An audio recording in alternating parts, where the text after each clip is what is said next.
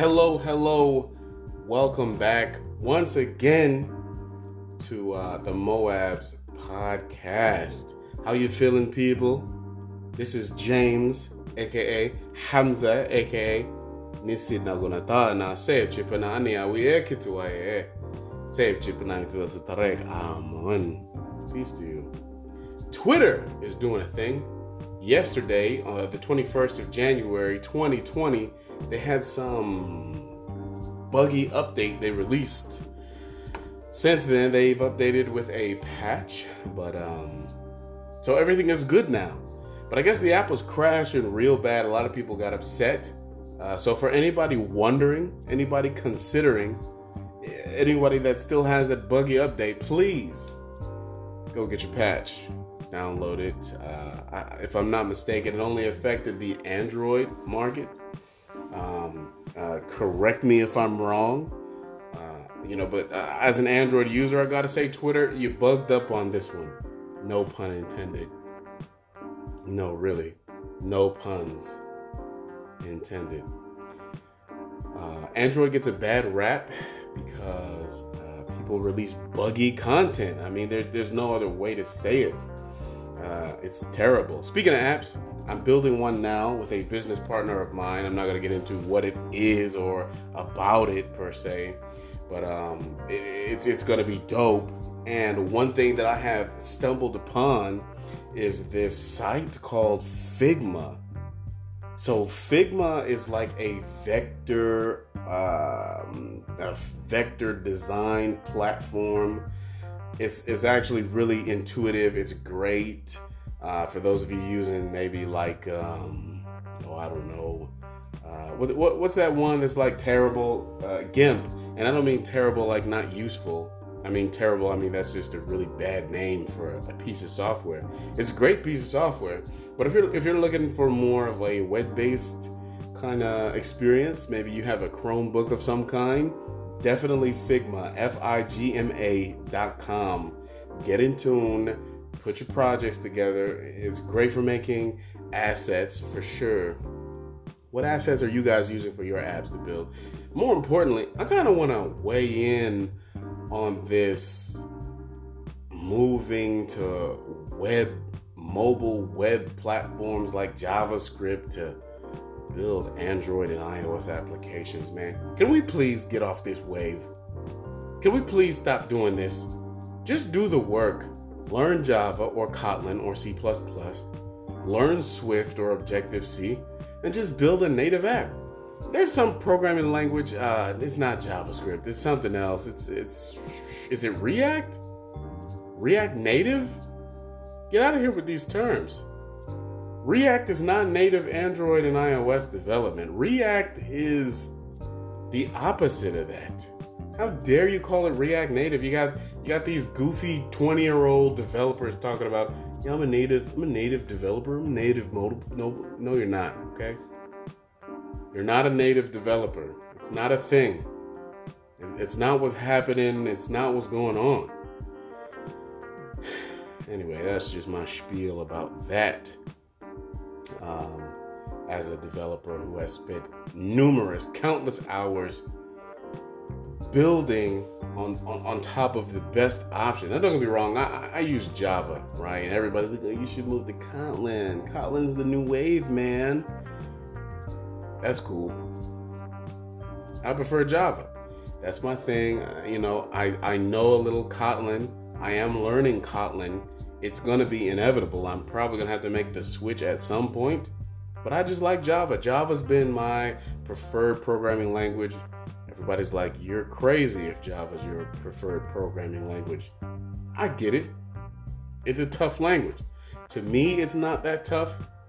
To me, I'd rather use I'd rather use Java or even Kotlin or C++ as opposed to JavaScript. I'd rather I'd rather use C sharp to build web platforms over using JavaScript or whatever that looks like. And what most people don't even know is that XML is used for Android and iOS's design, you know. XML is the way for that.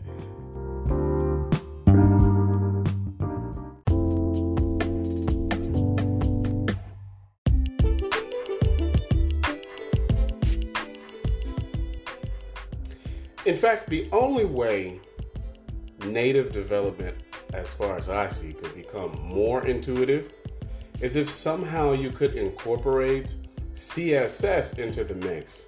So Java or Kotlin or C alongside XML and CSS, or Objective C or Swift alongside XML and CSS. CSS, I think, would bring a whole new dynamic of creativity into native, cough, cough, real native development. Because as we know, JavaScript and the like creates a certain kind of um, restriction that you just don't have with real native development. And I'm just not willing to sacrifice the durability and usability with native languages like Java, Swift, Objective C, C, Kotlin for a, a language that can make apps look exactly the same on both ends. To me, that's just not that's just not enough value there for me. In any case, moving on bio robots.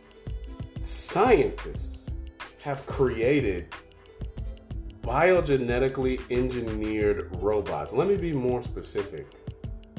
Scientists have created cells, or more specifically, grafted cells from from heart cells and uh, skin cells, and have put them together in such a way that they can be manipulated using supercomputers and algorithms. These cells were models of uh, different kinds of combinations of these cells um, were used to put. I can't even explain it. You just have to look it up. Let, let me hold on.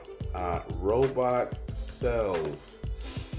Just Google it. Just Google robot cells what are the benefits of a robotic cell? So, a cell is being formed and studied for the purpose of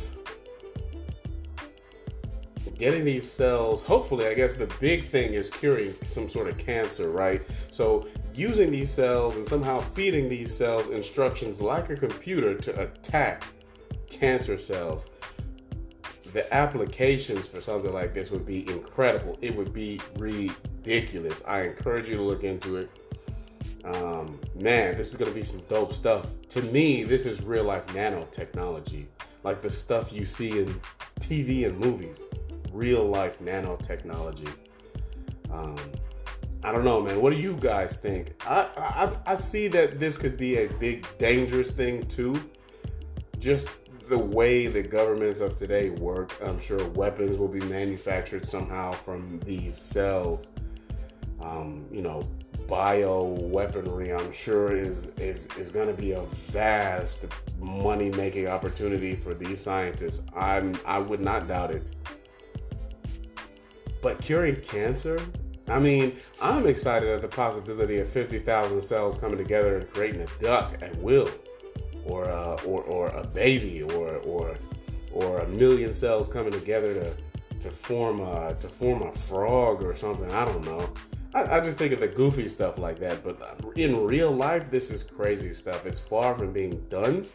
It's far from being complete. It's far from being totally understood. But I think at the end of the day, something like this could really, real life, usher a new wave of technology. And then the CRISPR Cas9 system. I mean, this stuff is becoming cheap, is what I'm saying. Uh, pretty soon, our kids will have like science sets. Like when we were kids, us millennials, when we were kids, our parents could get us these like these toy microscopic sets. Our kids are going to be like manufacturing dinosaur eggs by the time they're 12 or maybe not our kids, but their kids or their kids' kids. I mean, my point is, it's not that far off, and this stuff is becoming cheap. Anyway, what do you guys think about today's news, tech? What are, what are your views? Do you think manufacturing robotic cells is mostly going to be the detriment of mankind? Or will it benefit us? Peace and love. Enjoy your day, guys.